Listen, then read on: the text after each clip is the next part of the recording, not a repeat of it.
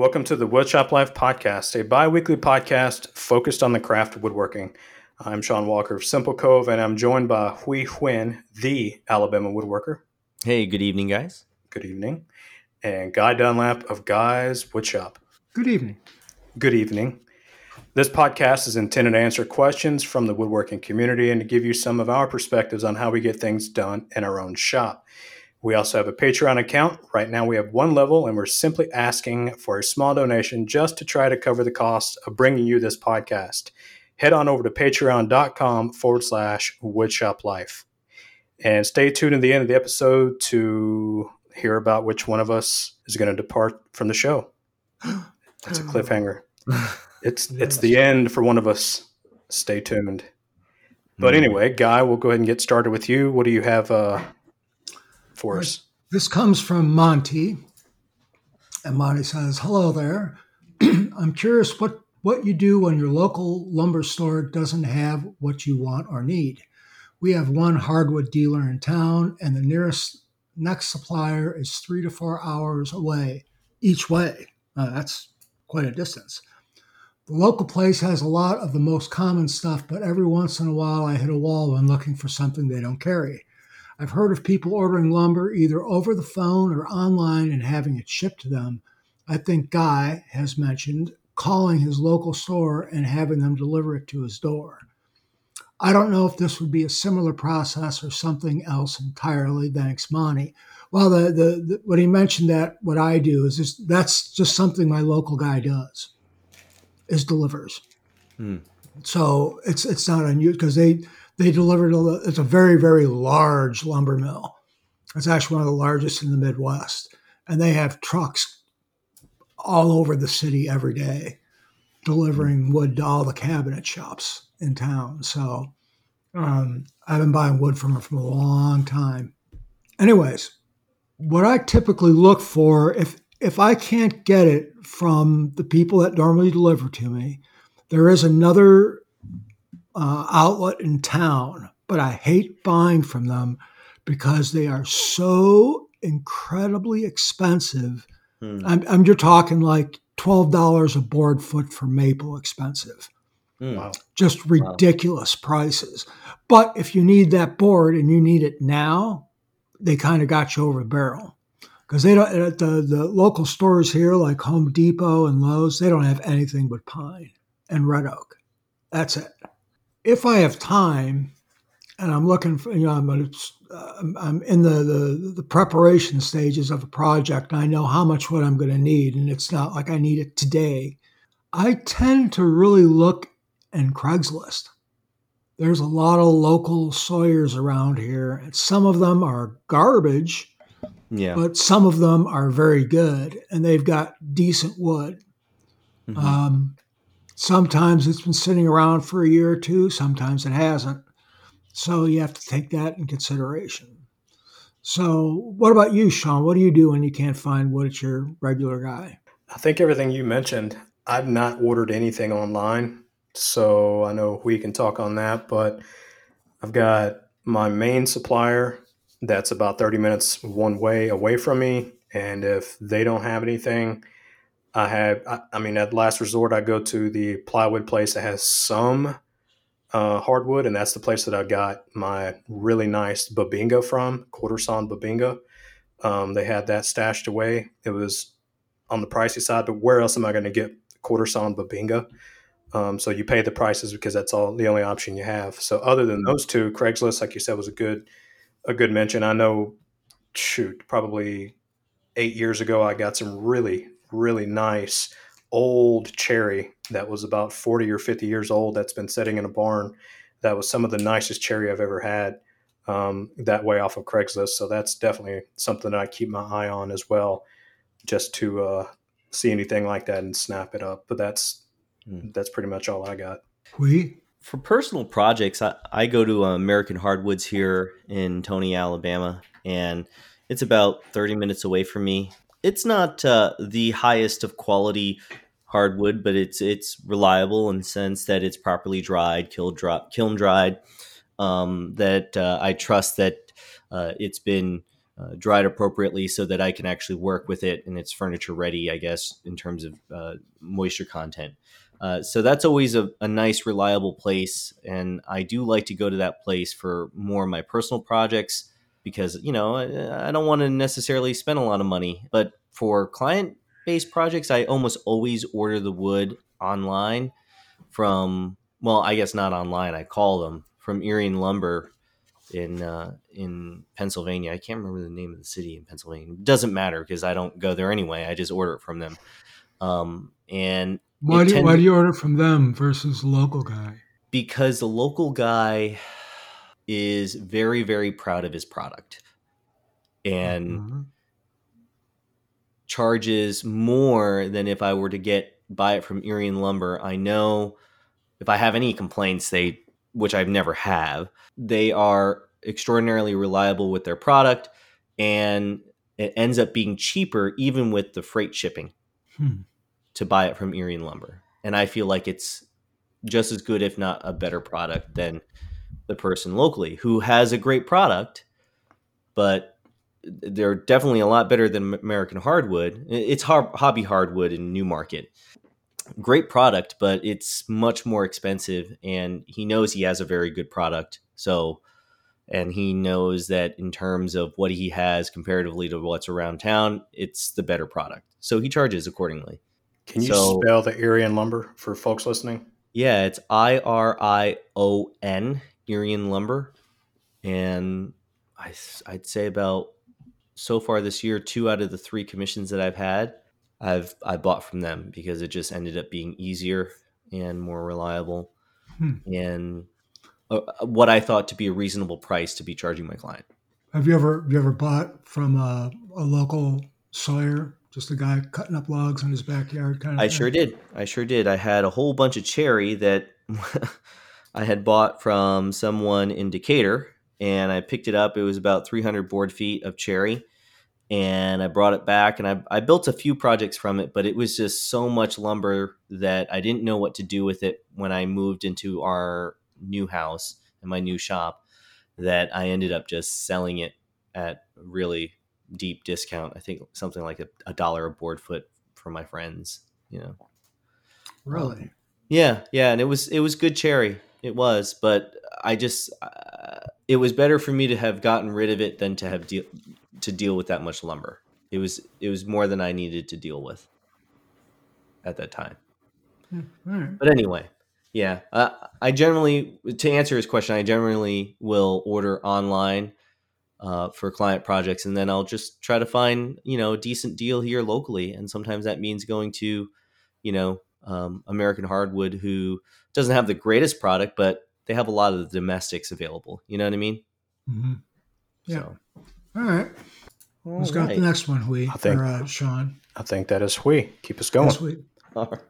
So this uh, question is from Corey, and he says, "Hi guys and guy, I wrote you a few few weeks back about a glue up question, and the advice that you gave was spot on. Thank you for clearing up the questions that I have had on the topic. Uh, once again, you guys rock. And Guy, you mentioned to place my cherry boards outside in the sun for a day to darken them up. Wow, did that do the trick? It is tips like that that really make you guys stand out compared to the other podcasts. I'm on to another project now, and that is building my grandkids' toy dump trucks for Christmas. Here, I have another glue up question. A neighbor gave me a quart of Titebond cold press for veneer glue. I was going to try to use it like regular wood glue. I do not think this would cause any issues, but I thought I would run it past you guys to see if I am missing anything. Is there an issue with using veneer glue like this?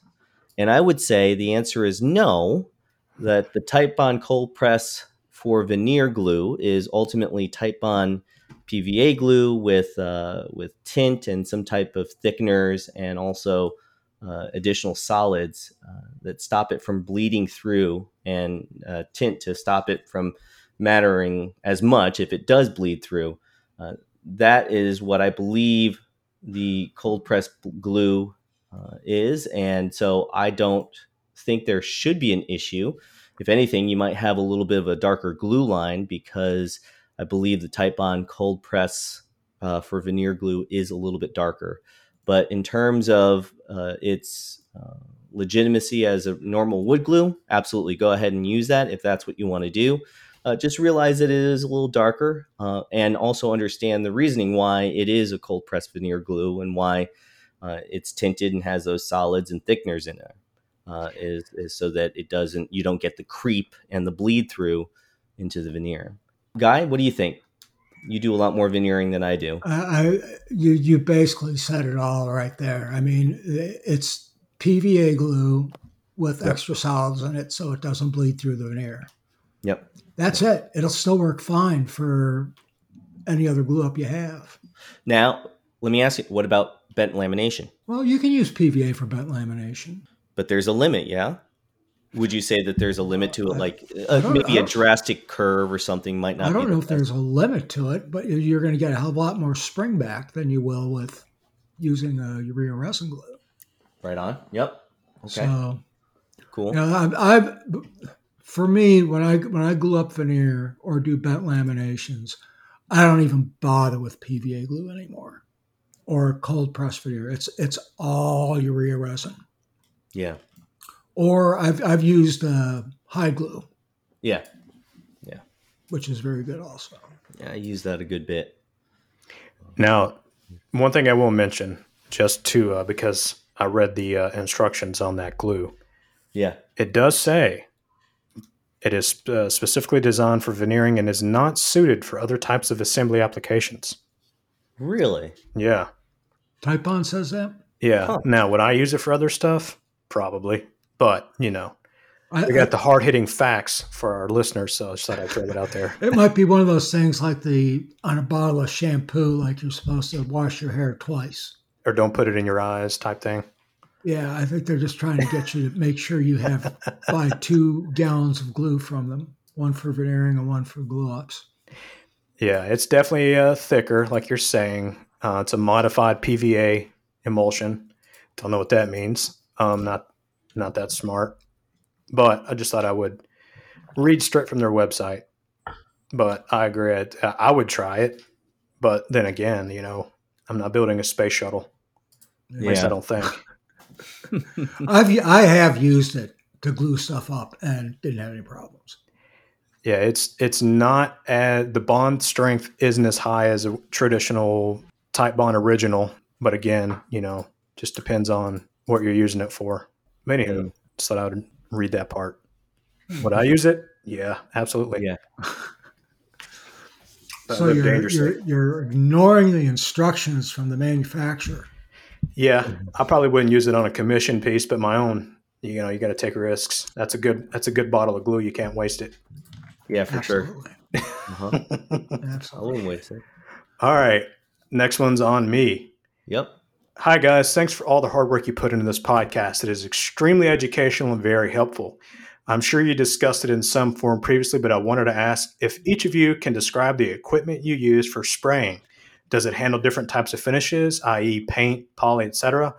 And would you buy the same equipment again or switch to a different one? Thank you, Omer. Well, I didn't buy mine. Guy, the awesome fella on the other end of this podcast, um, gave me his Fuji Q3 Platinum three stage with a T70 gun. That's uh, a mouthful, but graciously handed that down to me, and I've been using that. Come, uh, I have a wide array of tips from 0.8 millimeter up to 2.5. I've used it for spraying poly and spraying very thinned latex paint. Uh, it worked, but I had to had to go quite hard and heavy on the thinning.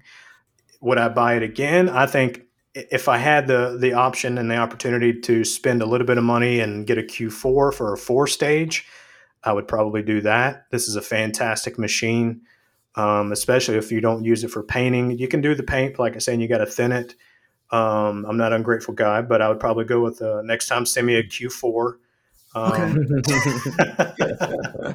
no, it's a great machine. Uh, it will spray poly like like no other. Shellac. It's a fantastic machine. Lacquer, all that jazz. It's it's great for that. Um, but if you're heavy in painting latex paints and stuff and primers, um, I'd probably step up to a four or five stage, probably a four. uh, and give that a go. But this is a great machine, highly recommended on the items that I said. Um, that's that's the machine and the the gun that I have. Um, Guy, what did you move to from this Fuji Q3? I have a Graco, and I, I Mhm. for the life of me, I can't remember the model number, but it's a it's a five stage machine. Yeah.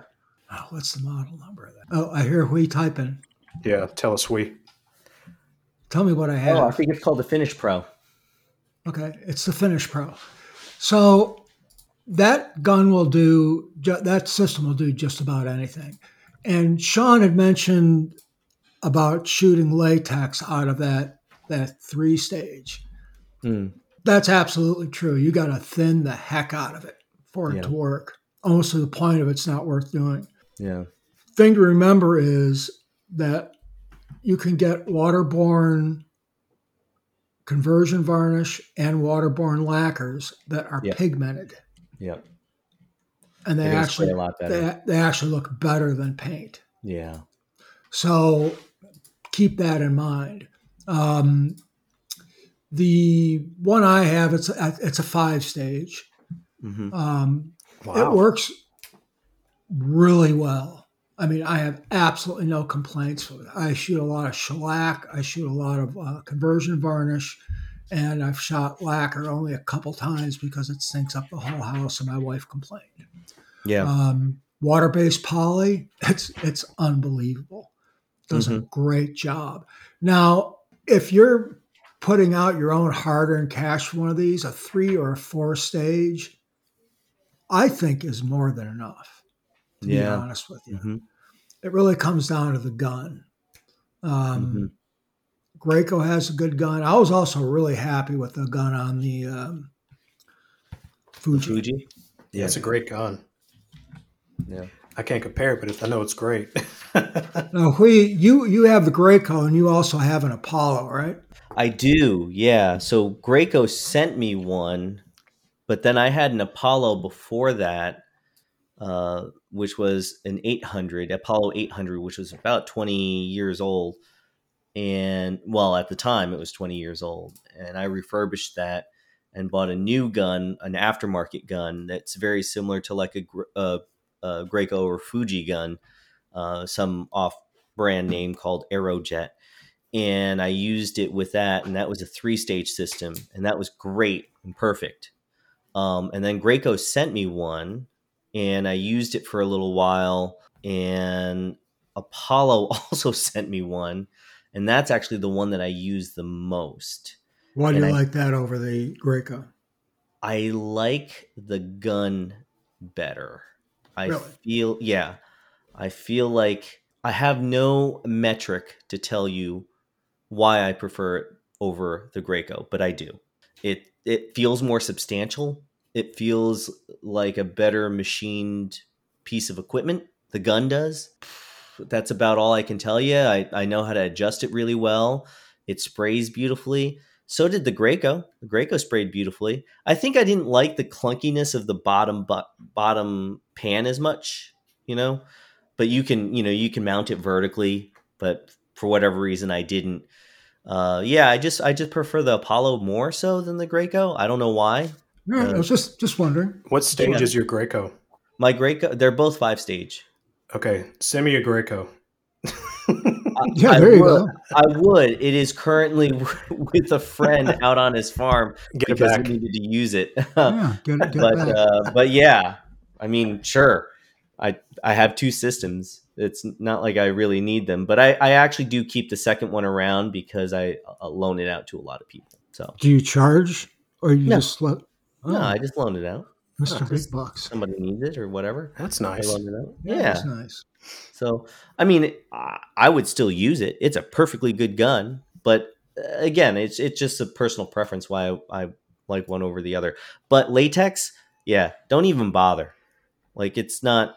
I, I would say if if it's furniture, no, not worth it Yeah. to hmm. spray latex in even a five stage Really? because you still have to. Yeah, you still got to thin it. Not as much.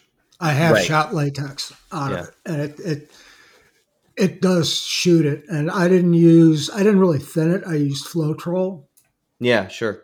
And I put some of that in there, not much either, and it worked really well. Yeah. So I just think for furniture though, latex, I don't know.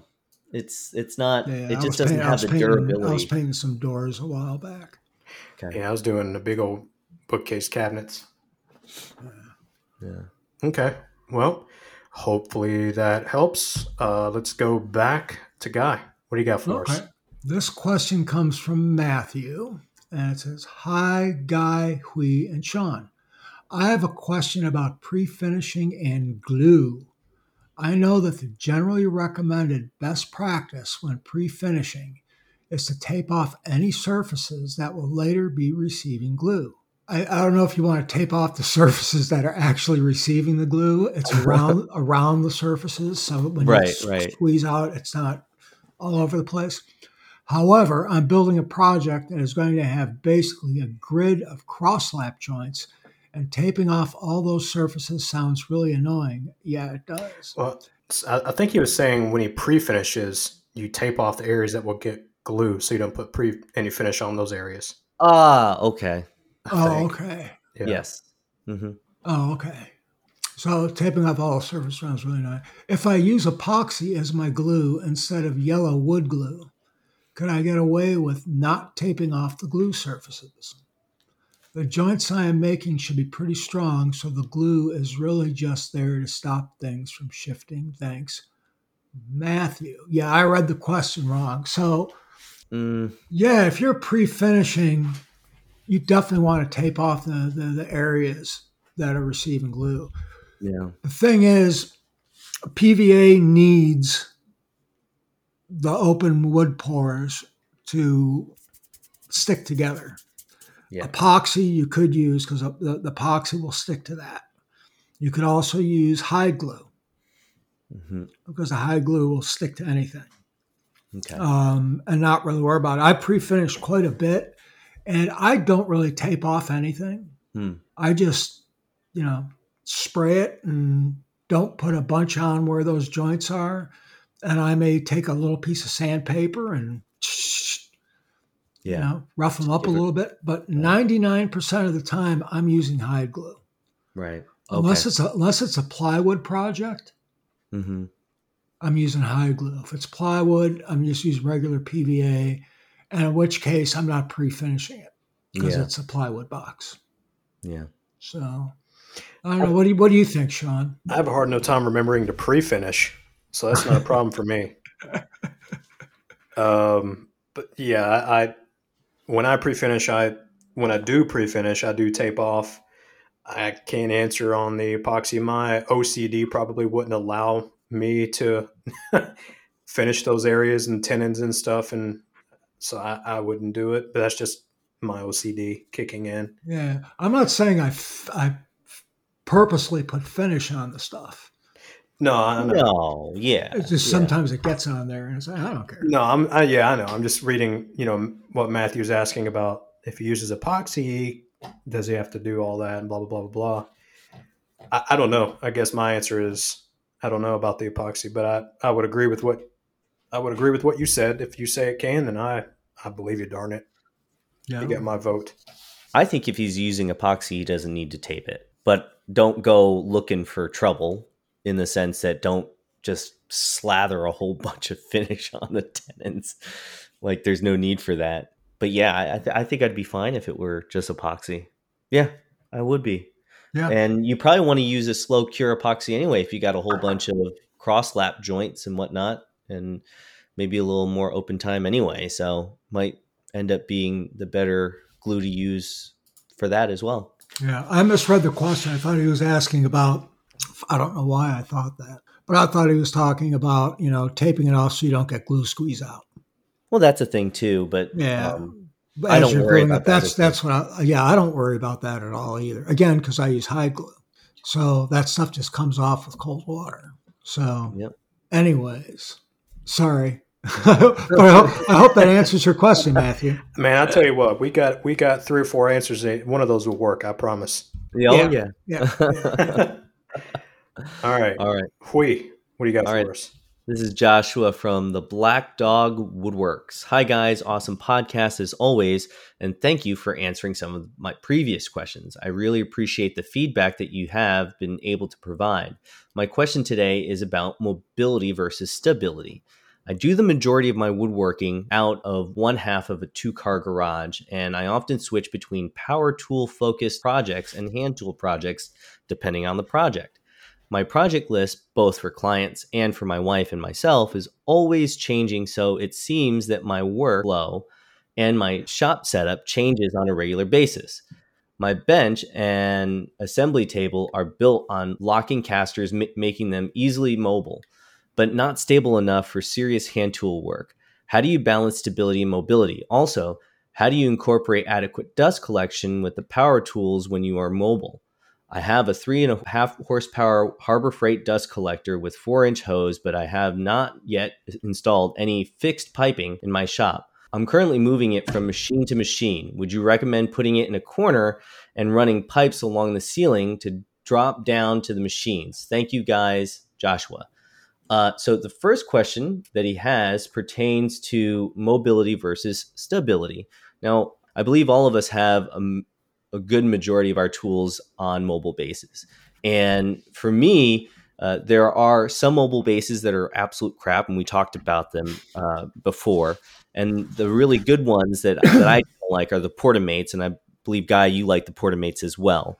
Um, but what he talks about here are the workbench, something very stable, and I recommend looking into the Rockler, I think, has them, or uh, Woodcraft has them as well. And there are these workbench casters that ultimately you can flip up and have them uh, stable, and you could probably shim up a corner or whatnot of that workbench, and it'll be a solid, uh, solid surface that's that's locked down on all the corners, as opposed to um, having one floating up because uh, the caster is up. Now, the downfall of that is that is not ex- uh, not as quickly mobile as maybe sort of the Portamates or whatnot.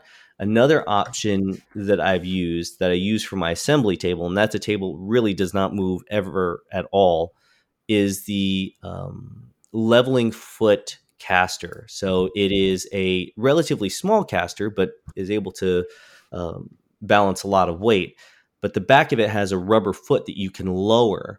Now, this is a, a, a caster or, or a locking foot that really is not made to move a lot, but every now and then, if you do need to move it, you know, you need to go under there and unlock it and, and move it. So, you know, those are two options that I've used to increase stability while still maintaining mobility.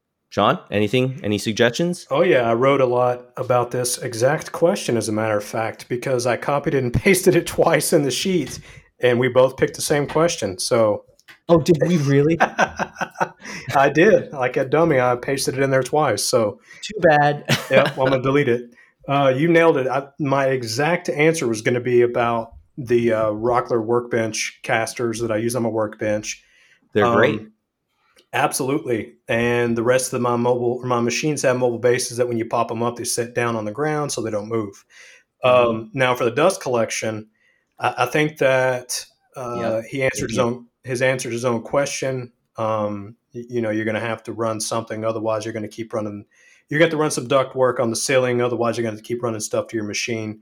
Um, yeah. So, but one of the things that I would recommend doing before running any duct work is if you plan on uh, upgrading any lights in your shop. Get those done before you run anything along the ceiling so that you know where stuff's going to be because you'd hate to find a stud somewhere and the light's there, but hey, crap, now you got this duct work along your ceiling. Mm-hmm. Mm-hmm. So I would get the lighting taken care of first and yeah. then do the duct work along the ceiling. Drop it in a few spots, uh, uh, one of the hoses in a few spots that you know that you're going to be moving the tools to, and you don't need, you probably won't need, but you know, maybe three, three drops at most. Oh, hopefully. Oh yeah, yeah. So that that's kind of what what my answer is to uh, the same question, guy.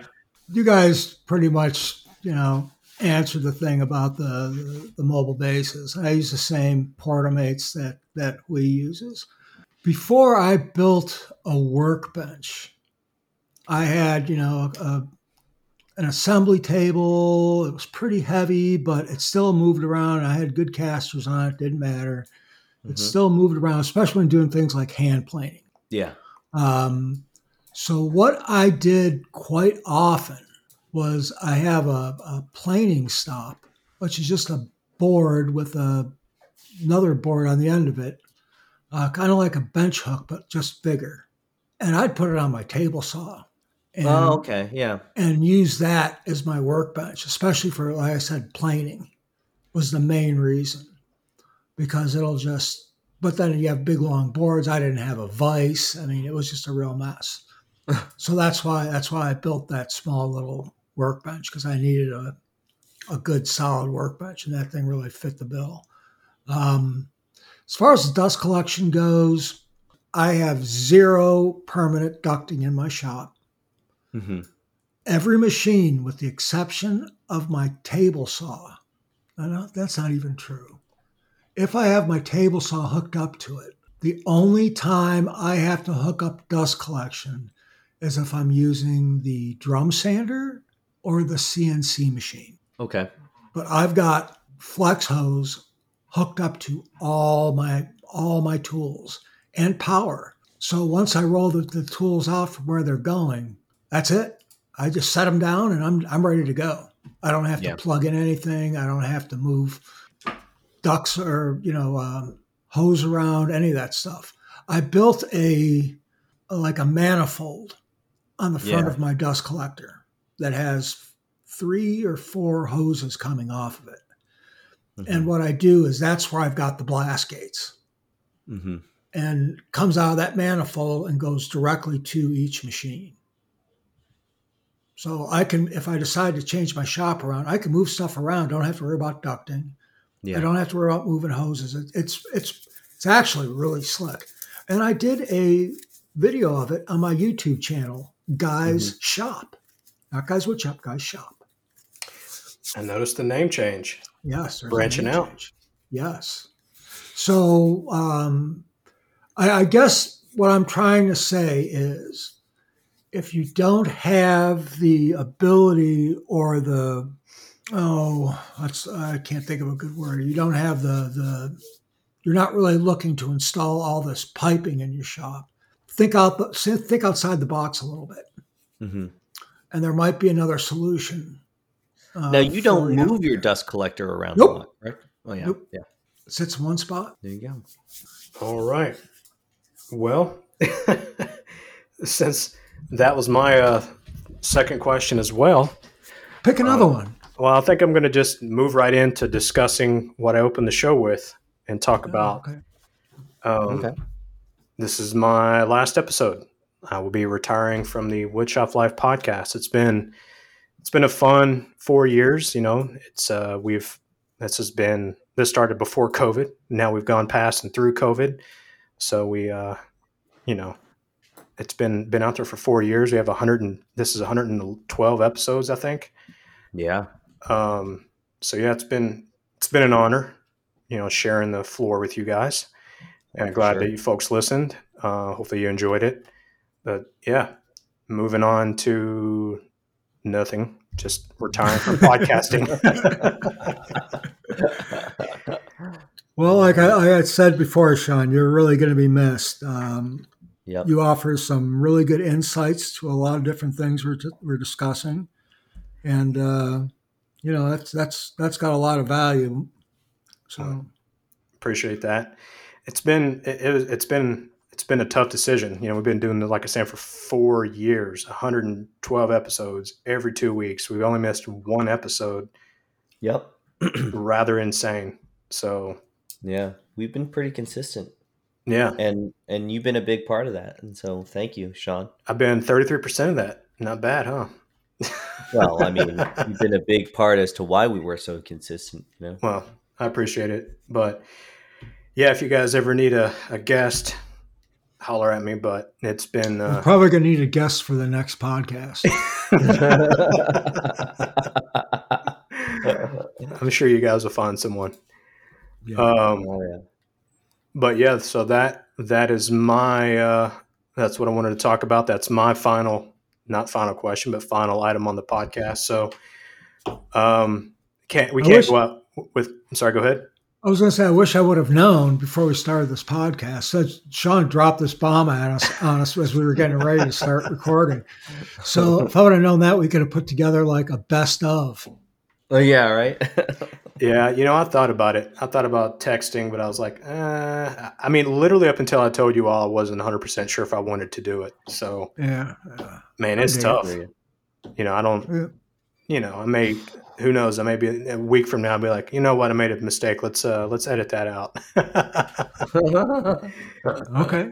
but no. Um, so yeah, that's uh, you all will go on and do amazing things, as they say. But uh, don't want to end on that. So let's. How about we switch over to uh, talk about what we got going on in the shop? And I'm gonna pick Huy. What do you got? Oh man, not much right now. I just feel like I kind of just needed a break from doing projects, and I'm actually working. I mentioned this in the last podcast, but I I received a couple of sewing machines, and so I've been working on just getting them all timed out and ready to go and run. Um, I'll probably sell one and keep you, one. are you making some poodle skirts or? No, no, I want to do some upholstery. I want to do some, Huh. uh, yeah, leather work. Um, You said you got a Vinyl few sewing machines. Do you do you what do you do? Repair them? Well, I had one. So I bought one, and the gentleman that I bought it from said, Hey, I'm going to send you the second one. I think it was a parts machine for this machine because there are a few things missing, but everything that I can tell works on it, had a working motor and whatnot. So he said that he was going to put it on the pallet with it. He did. Um, so I have two sewing machines, and I think for I don't know, 150 bucks more in parts that I could get the second one up and running and working. And uh, they're pretty valuable. At least somebody thinks they're valuable because they're used in industry quite a bit and continue to be used in industry. So who knows? Maybe I can, you know, sell it on Facebook Marketplace or something for the same price that I got this the one for, and that'd be nice. So that's what I'm doing. Is working on that. Cool. I'm almost done. So uh, I'll be happy because I'll I, I do have a project I have to actually start working on. So which is a, a table for my mother-in-law. You're going to sew that together? yeah. Yeah, Had back to back big projects, man. yeah, Physically Yeah. big. yeah. All right, Yeah. guy. What do you got, I got, going on? I got nothing going on. I had a, a surgery last week. So I was out of work all week and now I'm on restricted duty. I can't lift anything over 10 pounds.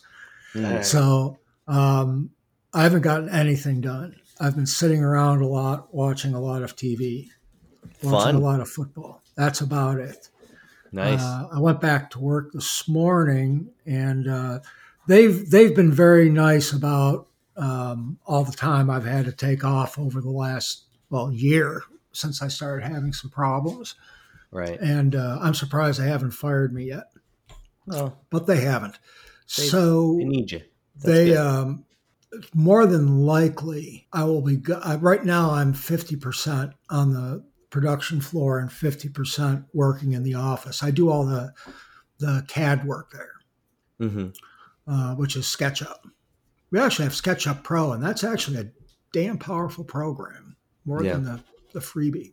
Mhm. Anyways, so I think that there's going to come a time, not very in the very far future, where I'll be I'll be in the in the office full time. I'll, I'll I'm, I'm going to become one of them, Uh-oh.